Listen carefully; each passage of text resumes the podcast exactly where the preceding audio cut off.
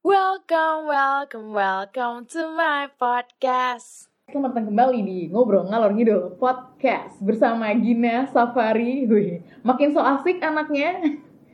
Anyway, sekarang kalau kemarin gue udah ngobrol sendiri kan tuh ya, gue coba ngobrol sendiri. Sekarang gue ngomong berdua lagi sama ada silahkan Mbak Andrea. Aduh malu gue. Aduh malu tuh. ya jadi aku Andrea. Eh aku di psikologi uner juga angkatan. Uh, pakai angkatan ya. Kayak mau kenalin Grogi nih, grogi. Enggak, jadi angkatan 2015 dan ini em, puji Tuhan udah kelar jadi nunggu wisuda. abis, abis sidang. Mm-mm. Duta UNER juga Oh iya, loh. Duta UNER juga Ya, tahun 2017. Cakep. Begitu. Oh, siap. Terus kemarin nih kemarinan Mbak Andrea kan Mbak Mungkin aku banget panggilnya Mbak udah santai aja santai. Kak ini nih apa me- jadi me- memi- memandu memandu acara Mm-mm. seminar quarter life crisis. Ini Iya. topik yang sering banget eh, orang-orang tuh kayak eh gini bikin quarter life crisis dong. Mungkin karena lagi zamannya kali ya. Iya. Teman-teman kita lagi lagi ngetren Lagi ya, ngetren. baru kayak orang-orang baru-baru tahu Iya gitu. baru baru tahu ya. Oh, Gue makanya kalau orang bahas quarter life crisis sebenarnya udah sering didengar sih, tapi Iya. kayak Iya, kalau kita iya. kayak, oh udah itu kan udah lama tapi Mm-mm. ada lagi ada lagi Mm-mm. Dan mungkin orang-orang juga lagi masa-masa mendapati krisis Iya. gitu kan. apa karena kita di umuran segini jadi orang-orang seumuran kita krisis semua Iya. gitu bisa juga itu yang gue ngomongin sama temen gue soalnya tuh gue ngalamin krisis, krisis dan temen-temen sekeliling gue tuh ngalamin, ngalamin krisis juga gitu. Iya. Dan kadang tipikal. Nah kemarin nih share dulu dong mbak. gue mbak apa kak? Eh bingung. Eh, sharing kemarin em, seminarnya eh, quarter life crisis menurut versi seminar yang kemarin itu apa sih?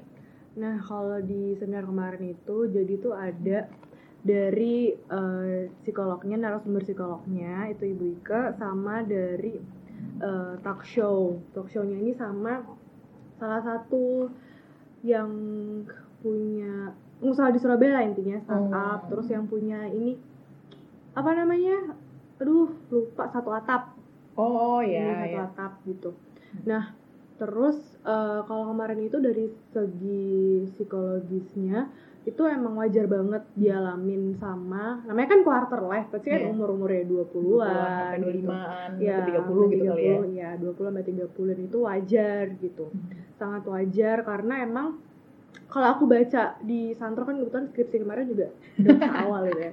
Nah kalau misalkan aku baca juga tuh di Santok itu emang eh, kalau dewasa awal itu emang dia tuh kan pengen pengennya settle ya lagi pengen pengennya Oh, settle iya, iya, dengan iya. kehidupannya dari segi karir, Hmm. dari segi eh dari segi gaya hidup dan lain-lain itu ya. Oh dewasa awal tuh berapa umurnya?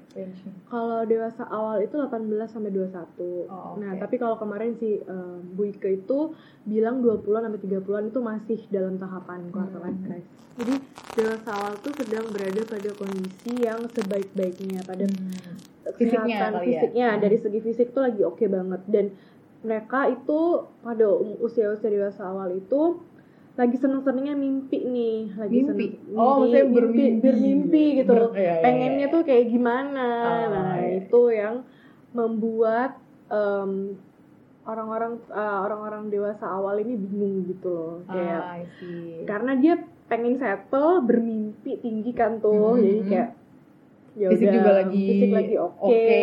gitu. Nah, Tapi biasanya orang dewasa awal masih em, ini nih baby steps nih finansial Iya, ya. finansial masih nah jadi ya pertimbangan itu jadi berbagai Hmm. pertimbangan itu membuat mereka jadi quarter life crisis Oh, I see. nah terus kemarin juga dibahas kalau ada tiga faktor yang berkontribusi pada eh, quarter life crisis itu yang pertama more option Hmm? more access sama more support Nah, Oh. more option itu kan obvious ya banyak Mhm. pilihan jadi kita bingung gitu ya terus akses jadi banyak akses yang mempermudah kita untuk memperoleh informasi juga tentang misalkan profesi A profesi B profesi C jadi kan tambah bingung gitu Mhm. dan terakhir adalah support memang sih support itu penting tapi kalau kita sem- kita tuh selalu Kebanyakan. support jadi kayak kayak eh, aku mau jadi A tapi support mau jadi Hmm. B disupport kan jadi dua-duanya disupport itu kan yang mana jadi baik kebanyakan gitu mohon Iya, maaf gitu iya ya. kan. Mm. Nah itu sih kalau dari yang psikologinya tuh kemarin gitu. oh, I see. Terus kalau yang talk show-nya itu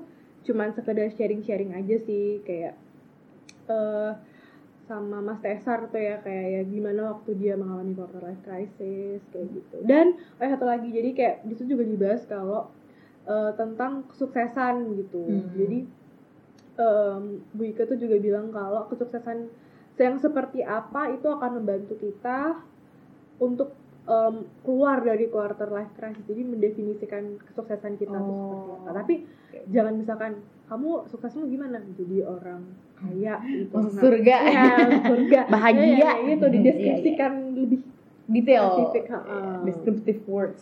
iya, Nah, iya. tapi kalau quarter life crisis tuh ada jenis-jenisnya nggak? Soalnya kan nggak melulu soal passion dan misalnya in between passion dan karir gitu kan. Hmm. Ada jenis-jenisnya gitu sih sebenarnya? Kalau quarter life crisis Aku soalnya aku banyak nemuin kan sebenarnya quarter life crisis nggak melulu soal karir gitu kan. Hmm. Bisa juga kayak soal identity confusion gitu loh. Kadang-kadang Hmm. suka gitu kan ada Iya. orang yang bingung nggak usah deh nggak usah soal soal nggak usah Hmm. soal orientasi seksual Hmm. gitu atau kayak bingung soal agama terusnya Hmm. religiusitasnya gue sebenarnya ke mana kan banyak orang juga yang Hmm. mempertanyakan gimana nih gue nih Iya, sebenarnya sih ya balik lagi ke kalau menurut gue tuh balik lagi ke karena emang usia segitu lagi pengen settle dengan Hmm. kehidupan dia dia lagi emang bener-bener pengen cari tahu dia tuh yang gimana sebenarnya baiknya Ah, dari ya dari dari, semua gitu aspek ya. ha-ha, dari semua aspek jadi kayak ya emang macam-macam sih nggak cuma dari karir dan dream aja Hmm. Dan iya. mimpi aja gitu dari mana-mana percintaan juga bisa Iya, percintaan. gitu. karena kan emang setelah setelah kita setelah dia settle nih kalau ceritanya nih ya di tahap perkembangan tuh Hmm. kalau setelah dia settle baru dia bisa memulai hubungan yang lebih Ah, lebih lebih sustain konten eh, Iya. eh, intim bukan lebih ya? konsisten gitu konsisten ya, oh oke oke komitnya Hmm, komitmen komitmen, ya ya. komitmennya lebih tinggi gitu ya eh, itu deh bener sih kalau misalkan lo udah lima tahun kan di sekitar umuran segini kan bisa udah pacaran udah agak lama kan. Udah lima tahun let's say pacaran terus lo putus di usia segini padahal usia segini iya harusnya. nah itu harusnya yang- orang ekspektasi untuk nikah Nikah, atau apa ha. yang lebih jauh jadi kan krisis juga. Iya, nah iya benar Hmm, gimana sih mau ngulang juga ya ampun. Ya kali gue ngulang dari PDKT Iya. lagi kan tapi gue tuh pernah baca juga Hmm. kalau emang em, yang baiknya itu kita settle dengan diri kita sendiri dulu baru kita bisa start relationship yang Oh. berkomitmen gue lupa baca di mana itu tapi it's real gitu. Jadi Hmm. emang lo baiknya lo settle dengan diri lo sendiri dulu oke. baru identity lo lo temuin dulu baru next lo akan lebih mudah untuk menjalin hubungan. Hmm, iya benar settle benar-benar karena kan kadang-kadang pertanyaan kita misalkan kita belum settle nih nah. tapi udah punya misalkan kita udah punya hubungan itu udah Nah. lama gitu kan terus itu juga mengganggu dinamika hubungan iya Jadi bisa kayak, bisa mau tuh apa sih Iya kan? Iya, dan itu itu juga it's true gitu. Iya. Itu happen dengan gue. sempet happen dengan gue gitu. Ya Hmm. udah. Itu terus lu gimana pas menghadapi quarter life crisis? eh, pas yang tadi Hmm. hubungan itu lo, lo. Oh, waktu hubungan itu ya eh kalau sekarang sih gue lebih ke ya udah gue fokus sama diri gue sendiri dulu karena ya gue merasa ya kayaknya emang baiknya gue lebih settlein ke diri gue sendiri dulu lah baru gue mikirin ke yang lain-lain gitu jadi kayak ya udah sekarang gue lebih ke ya udah aku mau mengejar mimpiku Hmm. dan kamu mau tidak mau harus menerima itu gitu kan Iya, jadi iya. kayak ya kalau kamu tidak mau menerima itu kan jadi ikut gitu kan nggak Iya. baik gitu kan Hmm. kita harus maunya gimana dulu kita sendiri dulu gimana baru nanti pasangan itu cocok nggak cocok kan nanti pasti pasti ketemu jalan win-win Iya, solutionnya gitu bukan berarti harus putus dulu tuh Iya. gitu enggak, enggak juga sih ya bisa juga. berjalan bersama ya tergantung sih kalau misalkan emang pasangannya bisa menerima Ya gitu udah. kan ya udah itu out gitu kan yang penting kan prioritasnya diri dulu gitu ya diri dulu benar sih Gitu. Nah, Eh, kalau gue menurut gue ya quarter life crisis tuh agak bukan agak sih itu kontekstual gitu gak sih jadi Hmm. quarter life crisis versi orang Indonesia akan berbeda sama quarter life crisis dirasain oleh orang Amerika Iya. gitu kan. Karena kan tuntutan demand sosialnya beda-beda Hmm, kan tuh. hmm. kayak misalnya kalau di Indonesia mungkin 23 24 itu udah diminta nikah. nikah gitu. Kalau di sana kan iyalah. Iya. iyalah have a life. Tapi iya bener. Karena emang ya faktor faktor cultural juga Mhm. berperan banget. Kan emang kalau timur budaya timur kan emang lebih ke apa sih itu istilahnya? Kayak kita lebih sosial. Iya, lebih apa ya? Guyup gitu ya Iya, ya pokoknya ini kebutuhan kita tuh adalah sosial Iya. gitu. Kalau misalkan barat itu kan emang dia cenderung individualisme. Hmm, kan. personal growth-nya tuh yang Hmm. dijunjung tinggi Iya, gitu ya Emang emang cultural beda. beda banget ya tapi sempat dibahas belum Itu enggak sih, kemarin kita nggak ngebahas Hmm. tentang cultural. fokus itu. di gimana mengatasi itunya aja kali ya. Hmm. Tapi emang temen aku kan kebetulan aku banyak temen Hmm. Yang barat ya dari Iya. Europe gitu-gitu.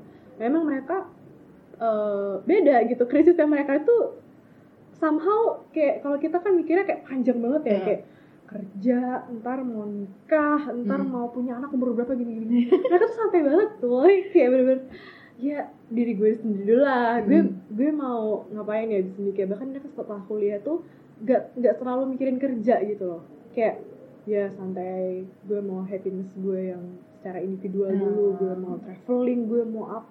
Kayak kalau kita lihat tuh kayak ah enak banget hidup dia Enak gitu. banget, krisisnya iya. dia tuh mikir habis ini kerja dulu atau traveling dulu ini kalau kita kan mikirnya udah pasti kerja Iya. cari duit kayak gitu. Gap year pun kalau adek kalau melakukan gap year pasti bimbel. Jadinya bimbel kita gitu. kan belajar gitu iya kan. belajar. Buat S2 gitu iya kan. tuh buat Gila. S2 mereka tuh kayak santai banget kayak memang krisis mereka beda ya sama kita ya. Iya aduh ada aja tapi ya Iya. ya itu kenyataannya gitu kenyataannya pahit gitu. namanya gitu nah nah selain tadi kan eh, apa namanya jenis-jenisnya udah ada juga kan yang kayak apa beda-beda maksudnya Hmm. di sini jadi jelas kalau quarter life crisis nggak mesti harus tentang kerja passion Ah. tapi bisa juga kayak macam-macam relationship gitu. gitu kan atau kebingungan-kebingungan dalam diri lo Hmm. sendiri gitu. Nah kemarin tuh tadi tuh gue baca gitu Hmm. kan, sempet gue kayak cari-cari jurnal, cari jurnal, Gila. Padahal jurnal skripsi gue aja belum ketemu.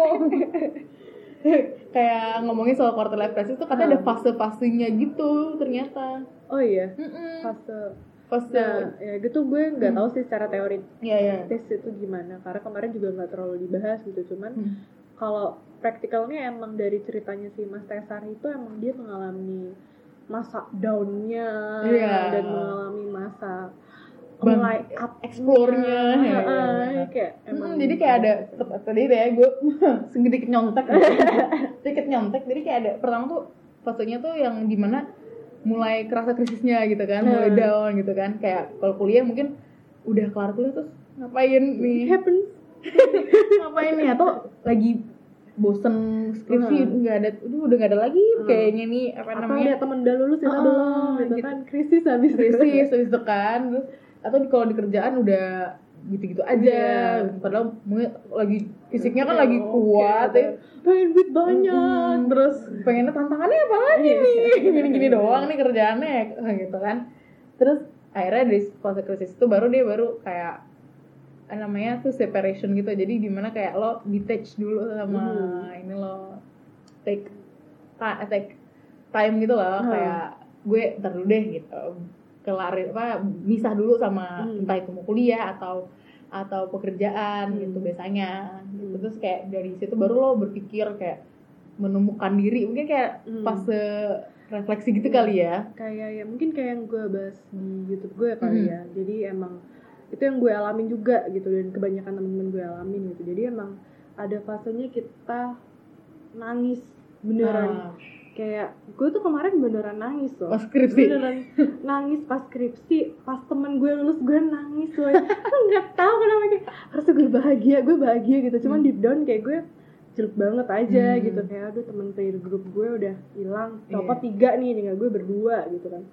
Terus gue bener-bener sampai down banget hidup gue bener-bener kayak nangis gue bener-bener Hmm. nangis tuh seminggu udah kayak orang depresi tapi nggak kagak depresi ya kalau depresi kan ada, ada range waktunya Iya. ya Ini kayak bener nangis seminggu sekali tuh pasti ada nangis gitu kan. melo lah lagi melo banget terus Mm. sama hubungan percintaan gue juga kayak jadinya ya itu tadi ngaruh banget Hmm. gitu kayak gue marah-marah mulu marah-marah mulu gitu kan tapi setelah itu gue coba cari ketenangan gitu pelan-pelan nih udah mulai oh kayaknya gue harus cari Iya. emang gue di touch dulu gue ada semi waktu tuh gue ada seminggu deh enggak nyampe seminggu gue bener-bener kayak Instagram gue kurangin Hmm. terus gue waktu teman-teman gue sidang eh iya waktu awal-awal anak anak Hmm. sidang pas gue mau sidang tuh gue bener-bener Instagram gue kurangin banget karena kayak gue harus harus Fokus, ya. tenang gue harus fokus supaya gue tahu gue maunya gimana Iya. gitu dan emang itu membantu emang itu fase-fase kayak gitu sih Hmm. kayaknya emang gue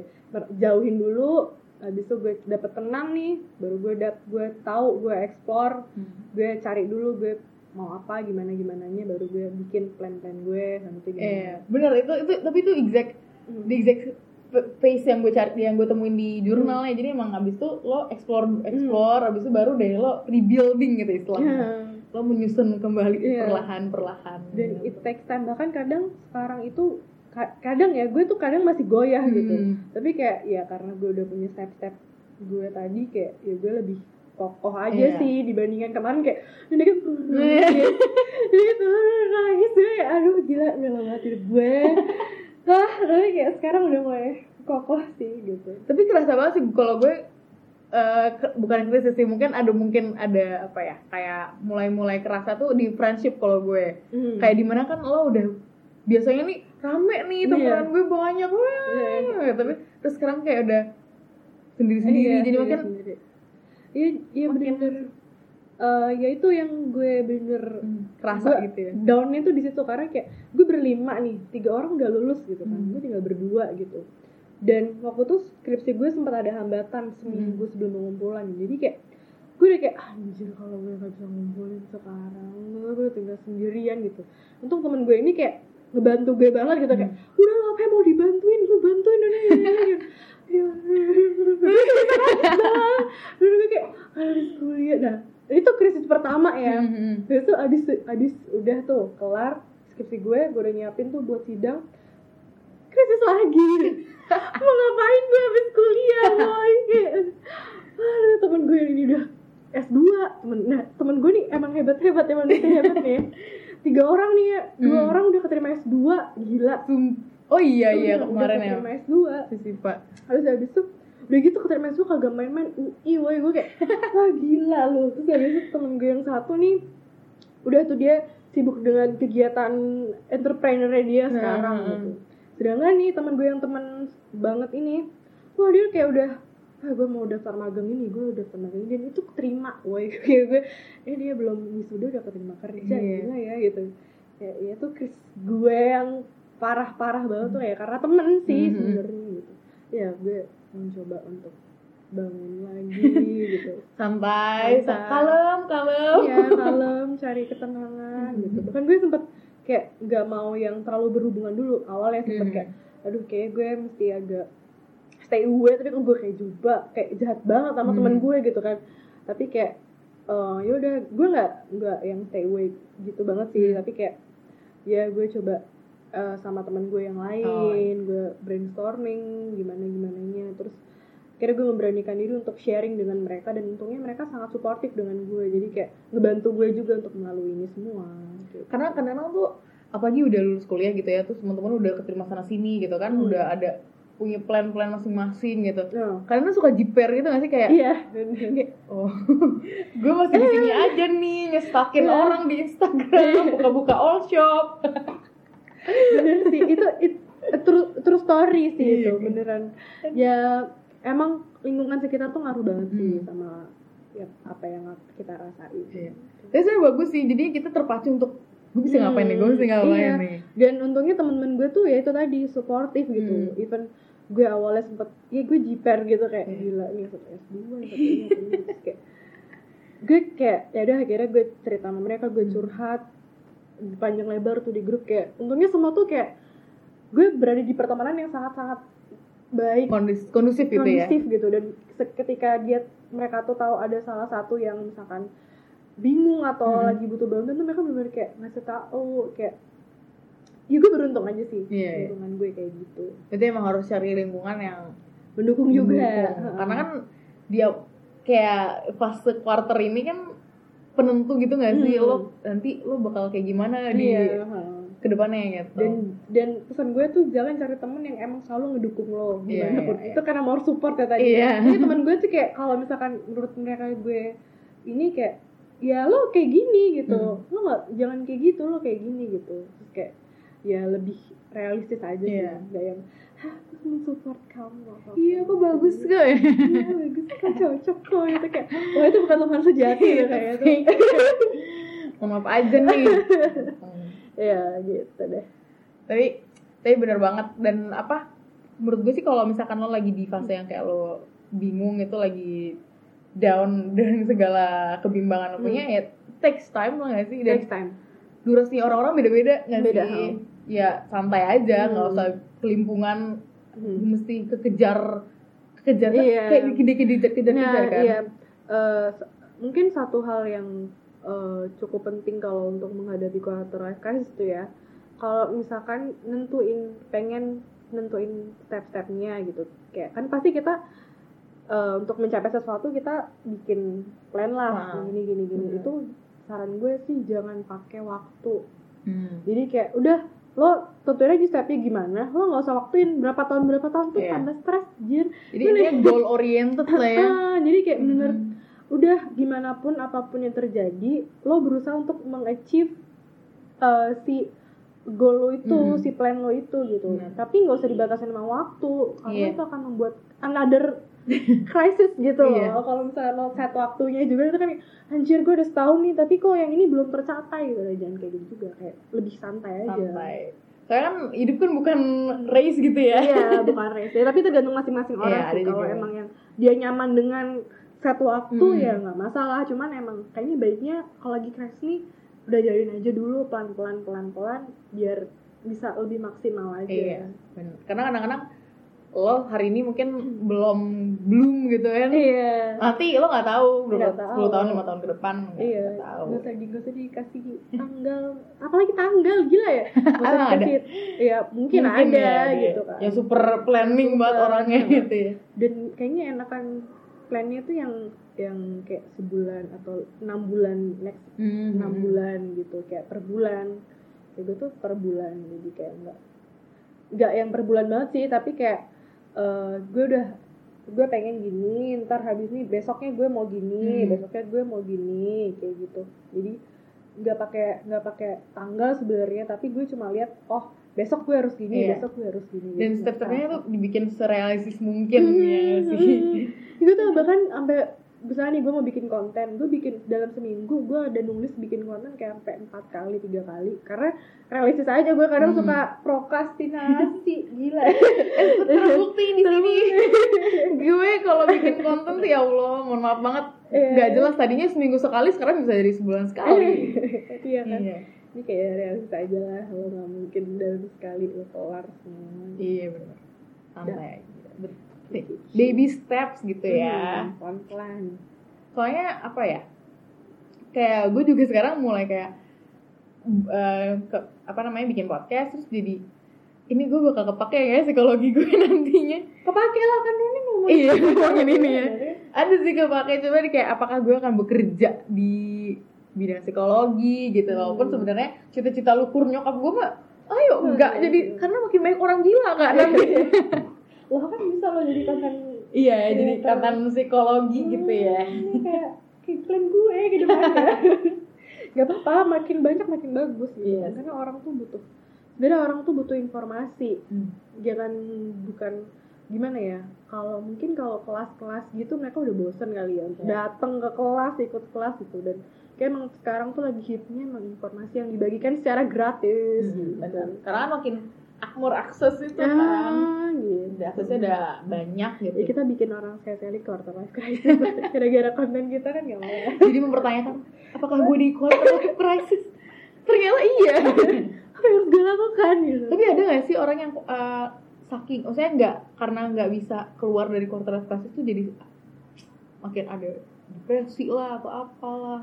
Eh, mungkin bisa ya. Gue kan gue belum pernah menemukan case yang Hmm. gitu ya. Cuman semua hal pasti bisa lead to depression Iya. gitu. Tergantung dari tingkat kecemasan lo tingkat em, stres yang lo rasain gitu. Loh ya mungkin bisa sih. Menurut gue ada kemungkinan Hmm. itu bisa. Cuman yang udah parah banget kali ya yang dia emang Atau mungkin emang orangnya gampang anxious, gitu ya. um, anxious. iya orang anxious emang agak lebih susah untuk um, relax daripada Iya. orang biasa apa gitu takutnya orang yang emang maksudnya dia hidup dalam ada kan orang yang drive-nya itu kompetisi gitu Hmm. kan terus kalau misalnya udah "Wah, kayak kebakaran jenggot gitu tapi kan mungkin makin tambah iya. cemasnya gitu ada kemungkinan sih kalau Hmm. kalau pasti nggak tahu ya Hmm. karena aku belum belum pernah yang berhadapan langsung dengan kasus gitu gitu cuman kalau ada kemungkinan ada Iya. Tapi juga sih ya sebelum ke sana gitu ya. Hmm. kita sadar. sadar dulu gitu mencari pertolongan mungkin ke psikolog kayak gitu atau hmm, ini Curhat lah ke orang gitu curhat ya. curhat curhat bisa ke orang juga Yang pastinya dipercaya. yang masih dipercaya dan Hmm. kira-kira bisa memberikan eh, apa ya solusi yang itu tadi nggak yang aku akan dukung kamu Iya. ke apa pun yang kamu nah gue bukan minta dukungan sebenarnya gue cuma ya gue perlu lo saran lo yang anis tuh gimana terus Kadang-kadang orang juga sebenarnya butuh cuman keluarin doang gak sih? Ya Karena untuk meruntutkan Hmm. solusi kan sebenarnya orang udah tahu gak sih? Kita Iya. tuh kadang udah tahu. kayak lo cuma butuh didengerin Iya, doang. butuh dengerin, butuh meruntutkan yang kebingungan di otak ini. Jadi Hmm. kalau diomongin kan makin runtut Hmm. tuh. Simply dengerin aja gitu bisa dengerin aja bisa ada yang ya kalau emang dia nggak nggak bener-bener minta saran ya ya berarti emang dia pengen didengerin Mm-mm. aja gitu Tentang kebutuhan rohani dan Hmm, jasmaninya jasmani, gitu ya. iya. Karena teman-teman gue juga kalau misalkan eh, gue nggak yang kayak "Eh, gue butuh saran nih Hmm. mereka akan ngasih karena anak psikologi sih ya Iya. peka gitu ya ya itu kayak ya nggak nggak yang terlalu gimana gimana Iya. ketika gue bilang gue butuh saran baru dia nyerocos sana Hmm. gitu Tapi kerasa gak sih kadang-kadang feelingnya kan jarang kan orang kan kayak Hmm. kalau orang udah mulai curhatnya tuh maksudnya kayak tuh terlihat banget dia sebenarnya kebingungan gitu Hmm. akan dirinya juga pasti Hmm. nggak harus lo bener-bener Hmm. belajar psikologi Iya. gitu kan. mungkin kalau yang belajar psikologi jadi ada teori-teorinya kali teori-teorinya, dikasih ya. Stenberg, Santrok, Erikson love iya kan iya iya Oke. iya Ada lagi nggak lo bentuk-bentuk quarter life crisis gitu? Gue gue sih yang kayak bingungnya tuh ketika temen gue tuh quarter life crisis soal religiusitas gitu kan. Soal Hmm. itu gue yang kayak, duh gimana ya? Bingung juga Iya. mau ngasih ininya gimana gitu. kalau religiusitas sih menurut gue itu personal ya Iya. sangat personal Masalah. kayak ya ya The one that can figure it out ya, Ya, dia sendiri, gitu ya. kan soalnya. kayak ya gue sih nggak terlalu banyak komentar Iya, sih soal itu gue nggak karena kayak gue sangat menghormati Mhm. personal konten Iya. dan kayak kalau misalkan ada pun teman gue yang curhat kayak gitu gue kan kayak yaudah lo ngerasa lebih nyamannya di mana Iya. gitu karena gue nggak bisa bilang lo baik kayak gini lo baik kayak gitu Hmm. karena kan itu lo yang ngerasain Iya. gitu bukan gue Jadi kayak ya paling cuma bisa bilang ya, ya lo explore lagi Hmm. aja gitu. paling yang yang sangat possible dan bisa membantu tuh kayak lokasi plus dan minusnya Hmm. dulu kayak misalkan lo di misalkan lo pengen A lo plusnya apa yang lo suka? Yang lo nggak Hmm. suka apa? Terus yang di si B apa yang lo nggak suka? Yang lo suka apa? Dari situ lo lebih ngerasa nyaman di mana? Iya. kayak untuk lebih mengarahkan aja sih ke dianya. Tapi kan Hmm. dia tetap dia yang mutusin iya. jadi dia bisa melihat dengan nyata gitu kan. Positif negatif positif negatif. Nah dia milih dari situ.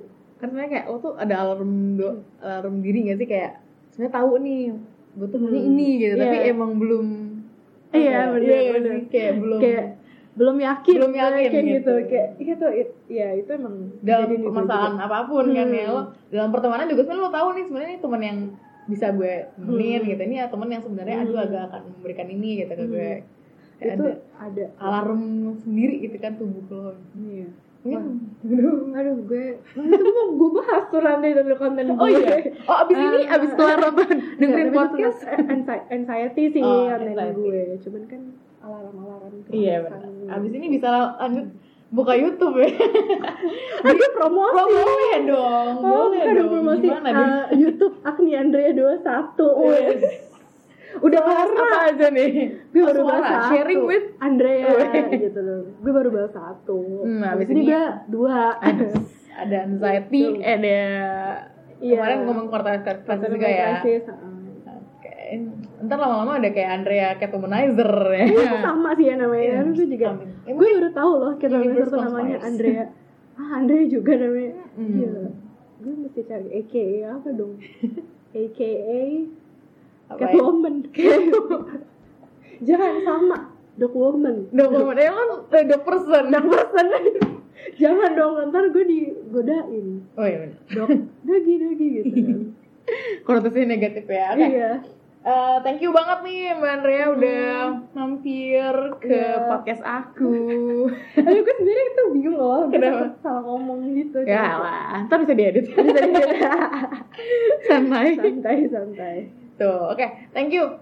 Um, udah, mungkin mau follow mau ini Instagram juga kan lu konten kreator di Instagram juga tuh. Iya, iya. Eh, boleh, boleh. gue malu. tuh? Instagram gue aknya Andrea. AGNI Andrea. Hmm. Karena lu suka karena lu suka bikin bikin ini kan kayak pertanyaan apa Ah, tuh terus suka bisa sharing. bahas-bahas gitu. Ya emang gue seneng sharing sih Hmm. orangnya gitu. Terus kayak ya udah. Dan kebetulan banyak yang positif responnya. Jadi kayak ya ya udah gue akan meneruskan ini supaya mungkin itu memberikan informasi untuk orang Iya. lain kan gitu ini nggak tahu juga ya udah Kan ilmu harus di harus dibagi Iya, benar betul. kita belajar berikan lagi ke orang lain Bener. gitu kan. biar nempel ilmu. biar nempel Oke. udah tadi Instagramnya udah, YouTube-nya udah. Iya, apalagi Facebook Twitter apalagi Oke. Iya. Thank you banget. Thank you juga udah mau dengerin podcast gue and see you on my next podcast. Dadah.